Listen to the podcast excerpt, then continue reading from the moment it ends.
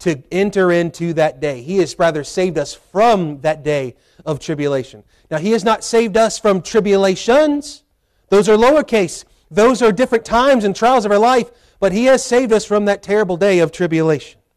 Now, today, as we see the calling and the catching up and away, here then which we are alive and remain shall be caught up together, snatched, translated.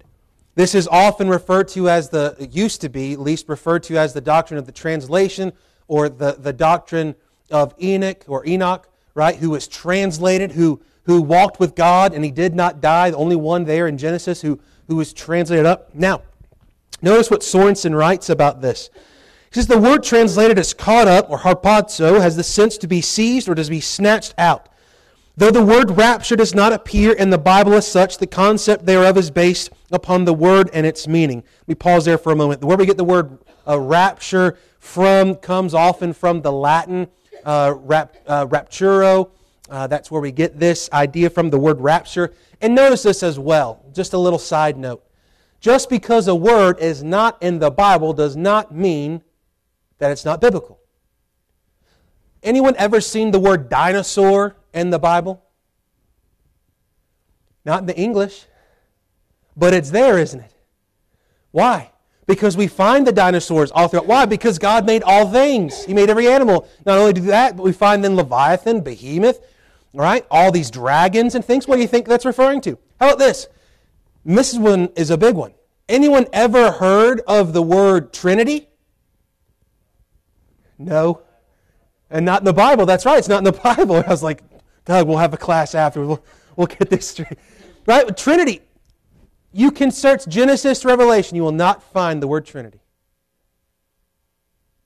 Do we believe in a triune God? You'd better. If not, there is no salvation, mind you.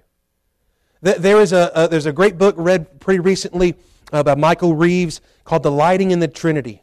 Shorter book, um, goes really good and deep, though, into the understanding of why we serve a triune God, and God has revealed himself to be such, and why, if he is not triune, we don't have a hope of salvation, and we would be just like every other worldly religion that would serve itself and ultimately end in destruction. The Trinity is critical. Today, mind you, I know this isn't your notes, this is, this is, but this is needed. The Trinity today is under attack once again. It was under attack in the early couple centuries of the church. This is what First John had to deal with much of. They denied the deity of Christ. They manipulated things. Uh, they have a, a skewed view of the Trinity. And many of us today have taken the Trinity and we've kind of put it as one of the lower doctrines. I want you to know it is the highest of highs. Without the Trinity, our whole faith system in the Scripture would crumble and fail. You either are a Trinitarian or you don't believe the God of the Bible. Right? Now, there are many today who are putting this as a secondary or a third dairy issue. It's not. It is a matter of salvation, it is a matter of eternal weight. And there are others who are being promoted who have a wrong view of the Trinity, or a false view, rather, is the proper way to put it, of the Trinity, and are being promoted as church leaders and people we should look to for answers. Anyone that denies or has a manipulated or a twisted or an unbiblical view of the Trinity or of the person of the Father, the Son, and the Holy Ghost as individuals uh, that make up the Godhead, there is a huge issue there. And they are to be avoided and to be marked. All right? We must understand this. Now, all that to say, the word rapture might not be here, but yet you and I can still call it the rapture of the church. All right? Sorensen continues on and he says, The place into which we will be caught up unto meet the Lord is in the clouds. It is in the air of the atmospheric heavens. From thence shall we ever be with the Lord. Thus, for all who are in Christ, both those already departed as well as those alive and remaining, the day is coming when we will ever be with the Lord. The eternality of heaven is thus clearly implied. Here we find what the goal of the cross is to do. It is to reconcile us unto God so that you and I might know His presence. Not just an abiding presence that we can have as believers now, where we abide in Christ and He in us, but something far greater. One day we will see God face to face. One day we shall know him. One day we shall see him. One day we shall be with him, never to depart. Now, the reason why, if you remember back in Jesus' last night as he is preaching and teaching to his disciples, especially about the coming days and their important need to depend upon the Holy Ghost that will be given to them and the way in which they are to abide in him and he and them for their power, for their strength, for their apostleship, for their preaching, their teaching, for their daily life. What we see is there is a huge importance there on that idea of his presence, and they become incredibly frightened at the fact that he tells them that he's going away. Why? Because they knew where Jesus was. They were safe, secure. That it was a, the right place to be. It was a good place to be. It was the best place to be. Is there a better place in the presence of God? Well, absolutely not. This is why we get to long and look forward to be in the heavens. Now, notice this. Has any man seen God and lived? can't. Matter of fact, for God is a spirit, and he is holy and righteous and just, and anything that is unclean cannot dwell in his presence in such a way. So notice this. Why is the resurrection of the dead and why is the rapture so important to you and I? Because then it makes us fit to see God and be in his presence forever without dying. Now, those who have died already in Christ, they don't have to die anymore. They're going to be resurrected to be with the Lord. We shall meet uh, the Lord in the air with them. We will be snatched up, as we're going to get into this, calling up and away, and so shall we ever be. Our body has to be translated. This is where 1 Corinthians 15 comes into play, and it's so important to understand this idea of the rapture, is that you and I, there in 1 Corinthians 15, that Paul says, Behold, I show you a mystery that we shall not all sleep, but we shall be changed, right? In the moment, the twinkling of an eye, right? It's going to happen this quickly. You and I have got to take off incorruption and put on, uh, excuse me, put, take off this corruption to put on incorruption. We have to take off this mortality, put on immortality. We have to put off this flesh. This is why the moment you are saved to the day that you die, our daily task is to yield our flesh to God. Because if not, our flesh will be used for nothing but fleshliness, worldliness, sinfulness. Now, the focus for God's people and the comfort is that one day we shall always be with the Lord. And that is the comfort, ultimately, that we see in verse 18. Now, all of us have often wondered what is the rapture going to be like? I know I've wondered what it's going to be like.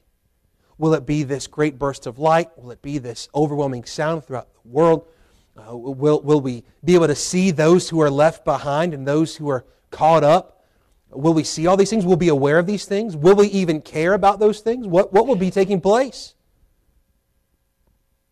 We've all seen the movies. Most of you probably read the books back when they were popular, popular the, the Left Behind series, things like that. And oftentimes, let me just be honest with you, what the world portrays, and even the Christian world unfortunately portrays as happening at the rapture and the tribulation, is not compared to the Bible. Nor does it often come from the Bible. Many of those that I've just named that we've seen as popular movies that have come out and a multitude of books and things, they just aren't biblical as they ought to be. We have gotten to where, here's what we think, that there's going to be absolute and utter chaos when the rapture happens, like two thirds of the world's population are going to be gone. Y'all ever seen those movies or clips or things? And, you, and I saw one, there was one on Facebook the other day floating around. And uh, it was this guy, he drives up to the church, and he you know, should have been in church, I guess, already. So he drives up there. He goes in, they'd already been having church, but there's only about a third of the people. And everybody's, oh no, everybody's going. And they all know, I want you to know this. I, I, don't, I don't know that that's going to happen that way. The Bible speaks of a great falling away. So notice about the falling away. And we'll get into it once we get into Second Thessalonians. The world doesn't fall away. They're already fallen. It's the church. It's those who claim to know Christ. I believe firmly, and I might be wrong, and to be honest, I, I want to be wrong on this. I believe that if the rapture were to happen on a Sunday morning, and even if it happened on a Monday afternoon, I believe that there would be plenty of people having church the following week. There would be many who would not skip a beat. You say, well, what would be the, the reason that, that people would give uh, for people to go up missing. Easy. Their world right now that we're living in is absolutely eaten up with the idea of the extra worldly or the extraterrestrial. You realize that the vast majority of people believe in alien abductions? There is an increased number of alien uh, or UFO sightings. Now, you think I'm crazy. All right, good. That's fine. You want to know what all this stuff is? You, let me ask you this. Let's ask a simple question. Do you think that whole idea of UFO stuff is confusing? Do you think it caused manipulation and confusion to the world and the populace? Who's the author of that? Satan is the author of confusion. Now, I believe that there's plenty of people who are seeing stuff and they're not even eating extra greasy pizza before they go to bed. They might not even be doing drugs and see these things. But I want you to know what they are seeing. It's not aliens from another planet and another galaxy with extra technology, it's demonic. Now, I want you to know if this were to happen, the world would certainly have their excuse and their reasons why. We've seen this time and time again all throughout our history, especially recent history, that you can have the entire world believing a lie pretty quickly, can't you? And what we find is that the devil is called the father of lies. And I believe he's going to have a pretty good one when the day comes for the rapture of the church. And I want you to know as well that those who are without Christ aren't going to miss you near as much as they might think. Those who are without Christ on that day, they are going to continue to live their life as they please, as they choose for themselves, because that's all that they know. This day is impending, it is imminent. You and I might be prepared, but there are countless who are not. And I'm afraid that many churches are not prepared because it has not been preached, it has not been taught, it has been put on the back burner, or it has been left alone because, well, we don't want to confuse the people. You had better, as Paul says, I would have you not be ignorant. We should not be ignorant about this day that is to come, and it is coming quickly. How do I know it's coming quickly? Because we're a day closer today than we were yesterday. And it might happen today, it might happen tomorrow, it might happen next week. It might not happen in my lifetime. We're still in the last days, and the promise is still just as sure as it ever has been. All right? Now, I want us to understand this, and I addressed this a couple weeks ago when we were here, uh, uh, looking at this passage in verse 17 and 16, looking at this coming. We had talked about the idea of this shouting with the voice of the archangel in verse 16 and this trump of God and all this sort of thing. It, it sort of gave the idea at the time uh, of one who was having an announcement that a king was entering into a town, and all the people would come out to see. But I said uh, we've got to understand that this was written by those who had a very Jewish understanding, and you and I are not Jewish. But in order to understand this, there was something greater happening than just a king coming for his people to be looked at like a parade. You and I, the church of God, those who are alive and remain, those who are in Christ Jesus, are called not just the body of Christ, but the bride of Christ. Now, I believe here that the importance is to understand that the church is not only the body, but it is the bride. Now, I want to give just a couple of quick uh, references for this. Uh, 2 Corinthians uh, 11, now, verse 1 through 3 tells us this Would to God you could bear with me a little in my folly, and indeed bear with me, for I am jealous over you with godly jealousy, for I have espoused you to one husband, that I may present you as a chaste virgin to Christ. But I fear lest by any means the serpent beguiled Eve through his subtlety, subtlety, so your mind should be corrupted from the simplicity that is in Christ Jesus. How about over in uh, Ephesians? Ephesians chapter number uh, 5 verses 21 down through 33 for, uh, tells us this submitting yourselves one to another in the fear of god. Wives submit yourselves unto your own husbands as unto the lord. For the husband is the head of the wife even as christ is the head of the church as he is the savior of the body. Therefore the church is a subject is subject unto christ. So let the wives be to their own husbands in everything. Husbands love your wives even as christ also loved the church and gave himself for it that he might sanctify it and cleanse it with the washing of water by the word. Notice this we might look at those verses and think this is only applicable for those who are about to get married or those who are there on a wedding day or those who are going through a tough time in their marriage. This is for the church to be reminded that we are the bride of Christ to submit to his authority in everything. Everything. And by the way, Christ is a greater groomsman than any of us men ever will be. But we should love and lay down our lives as Christ loved. Notice this is to show us lumped together as the bride. He continues, he says, that he might present it to himself a glorious church, ecclesia, not having spot or wrinkle or any such thing, but that it should be holy without blemish. What does the bride wear when she walks in through the back door? A white dress, without spot, without blemish. As a matter of fact, it is about the most important thing on that day to make sure that there is no spot or blemish on that dress. I remember the day that we got married, and I didn't know this until later on in that day. But, excuse me, I had some family who was going to use the, the house where, camp, uh, you know, it was the Parsons where I was living. The guys were over at the church. We had basically camped out there for the night. We're just ready for the shindig to start, get hitched, and all that stuff. Cammy's over at the house with her girls, and they're doing hair and makeup and, and, and all that stuff. And I have a family member who showed up to have their dog stay in my basement because they were going out of town on the way out. So they were going to have their dog stay in my basement while the wedding happened. Okay, nope, nothing wrong with that. We don't want the dog staying in the sanctuary, so it makes more sense. Well, they go to let the dog in, and Kimmy had just gotten in her dress. They had to wrestle this dog down and throw the dog in the basement. And you say that sounds mean to the dog. That day, the only thing that mattered was making sure that that dog did not go and jump on my wife, who was already in her white dress, right? Would have been a bad day for everybody.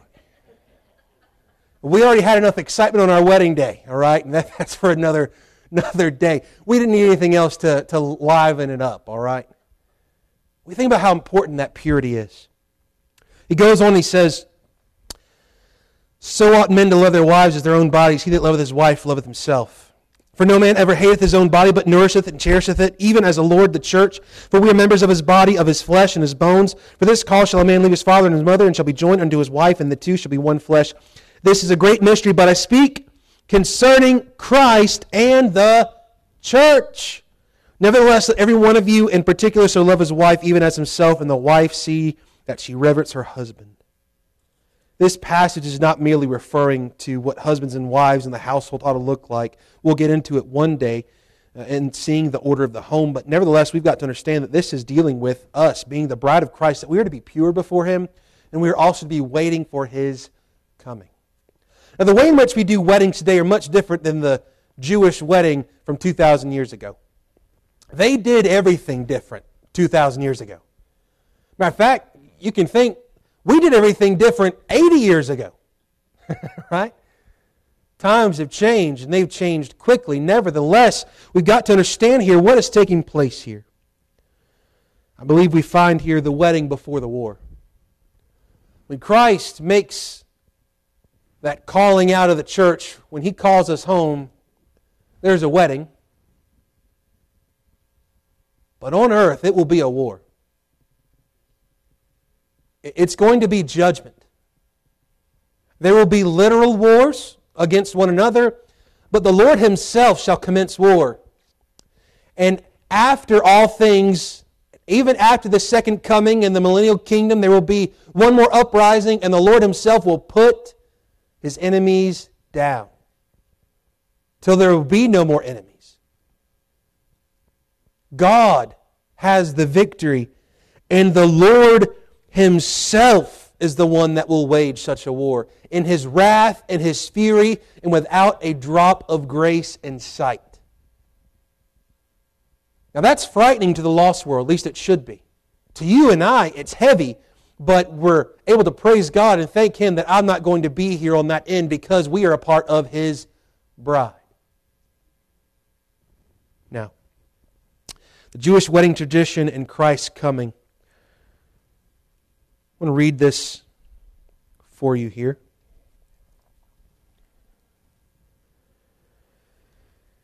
Here, when we see this, the Mishnah Kedushin, the section of the Talmud dealing with dedication or betrothal, specifies that a bride is acquired by a groom in one of three ways. One involves the groom leaving his father's home, traveling his bride's home to purchase her for a price. The groom gives a token or a dowry. Its value must be known to the bride. I always love that when a, when a couple asks, well, how much do you charge for weddings? I like to look at the, look at the groom and say, well, how much is she worth? It's always fun.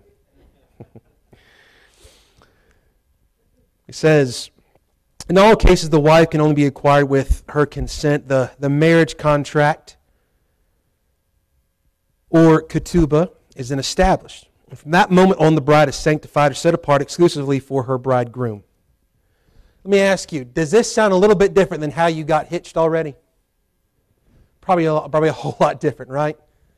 This isn't quite the we go out on a date, or we call dad, or we ask father, you know, can I take her out on a date? And he says, have her home by 8 or 10 or whatever. And you go out to the diner, you share a milkshake with two straws, you go bowling, and, and then, you know, a whole lot different so far, isn't it?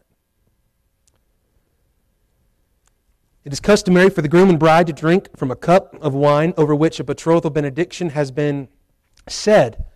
The prenuptial process can be seen as symbolic of Christ's work on our behalf. Jesus left the home of his Father, heaven, and traveled to the home of his prospective bride, the earth, to purchase her for a price, that is his own blood, 1 Corinthians 7.23. His bride has joyously consented to the match. How do we consent to this? By grace through faith. The moment you trust Christ, you are now a part not only of his body, but you become a part of the bride of Christ. That's who's being raptured on that coming day.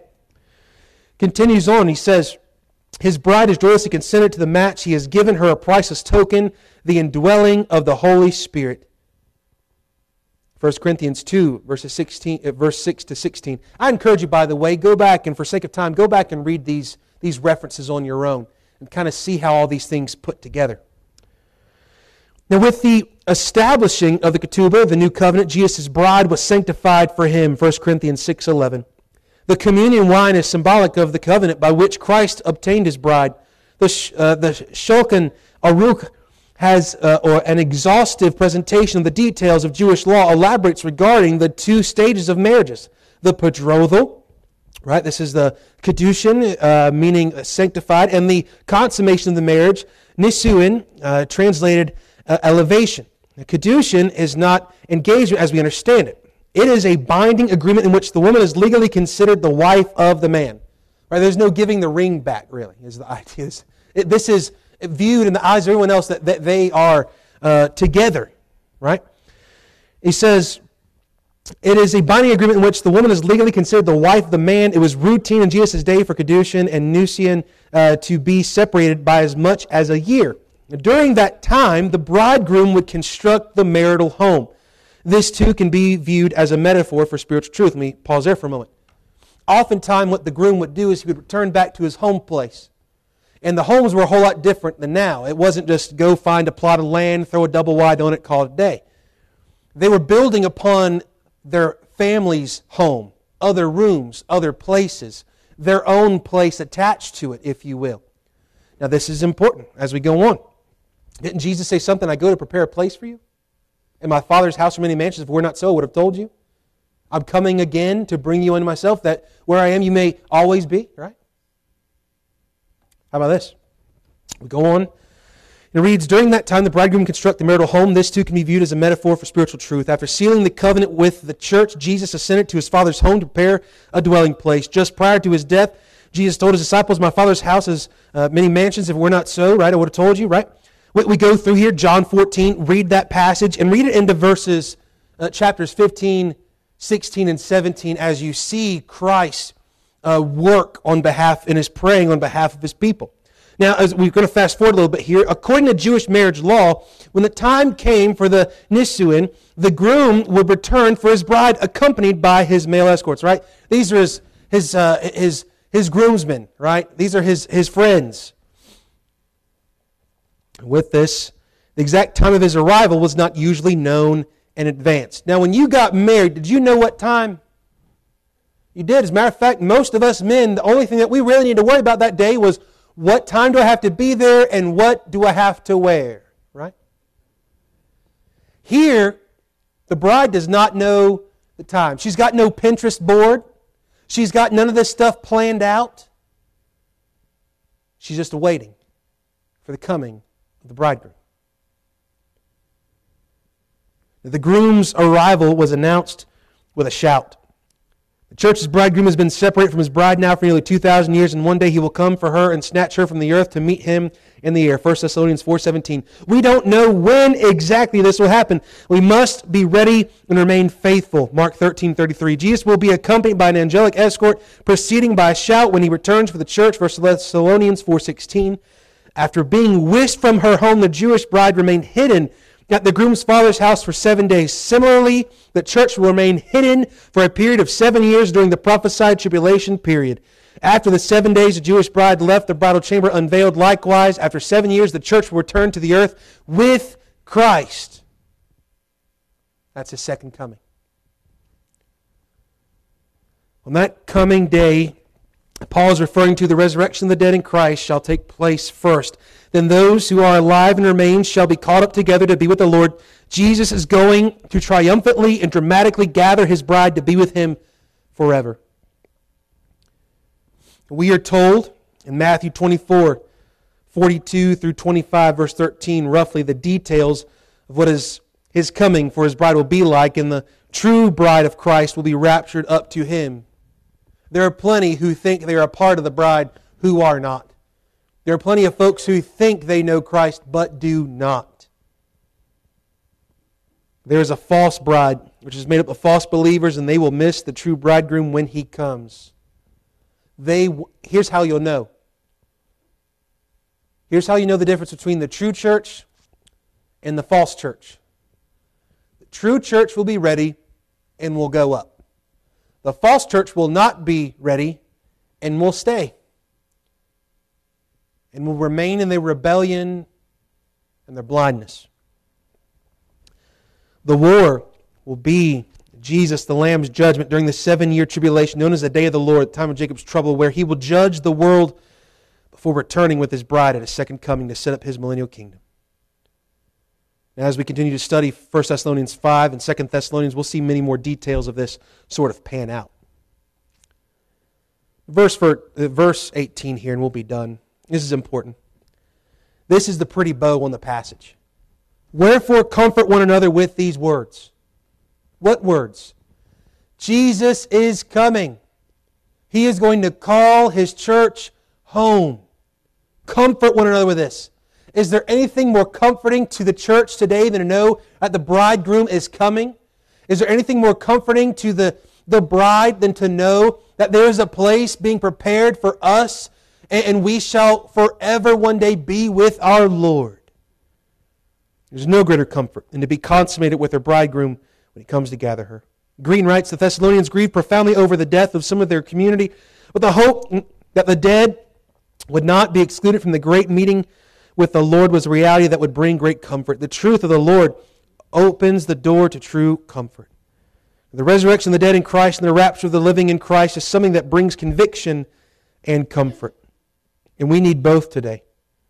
We need conviction because it will motivate us to live for the Lord until He comes or until we die. But it also brings us comfort for those days as well. Paul writes to comfort their hearts. And is there anything as comforting as Jesus keeping his bride from the coming war of judgment? Furthermore, we are to comfort one another with the understanding that Christ is coming. Jesus coming is not a threat but it's a promise. We must not use eschatology of the end times to manipulate the emotions of the masses. Rather, it must be the very comfort of the heart of the believer. The resurrection and the rapture will reunite us with Christ and one another in Him who've gone on before. God's will is for us to live longing for the blessed hope of His coming. Today, as we bring this section to a close, this chapter, you might be going, there's a whole lot there, and there's still yet much mystery. That's perfectly fine. Because there's one thing that's not mysterious, and that's this. One day, those who are dead in Christ will rise. And one day, those who are alive and remain shall be caught up together with the Lord. And so shall we ever be. Therefore, be convicted by it and be comforted by it. And comfort one another with the coming of the Lord. Let's pray. Lord, we love you. We thank you. Help us to long and look forward to that, that glorious day, Lord. May our hearts say, even so, come, Lord Jesus. Father, we pray that today, as we prepare our hearts for this time of worship service, Lord, that everything that we do and say would bring you glory and honor. We pray for just a sweet spirit of unity today, that you would be worshiped today, that your word would go forth and would bring about conviction, would bring comfort, and Lord, that we'd be obedient to you in all things by faith. In Jesus' name, amen. All right, y'all, take a pause for the cause. we got a men's and ladies' prayer room right over here.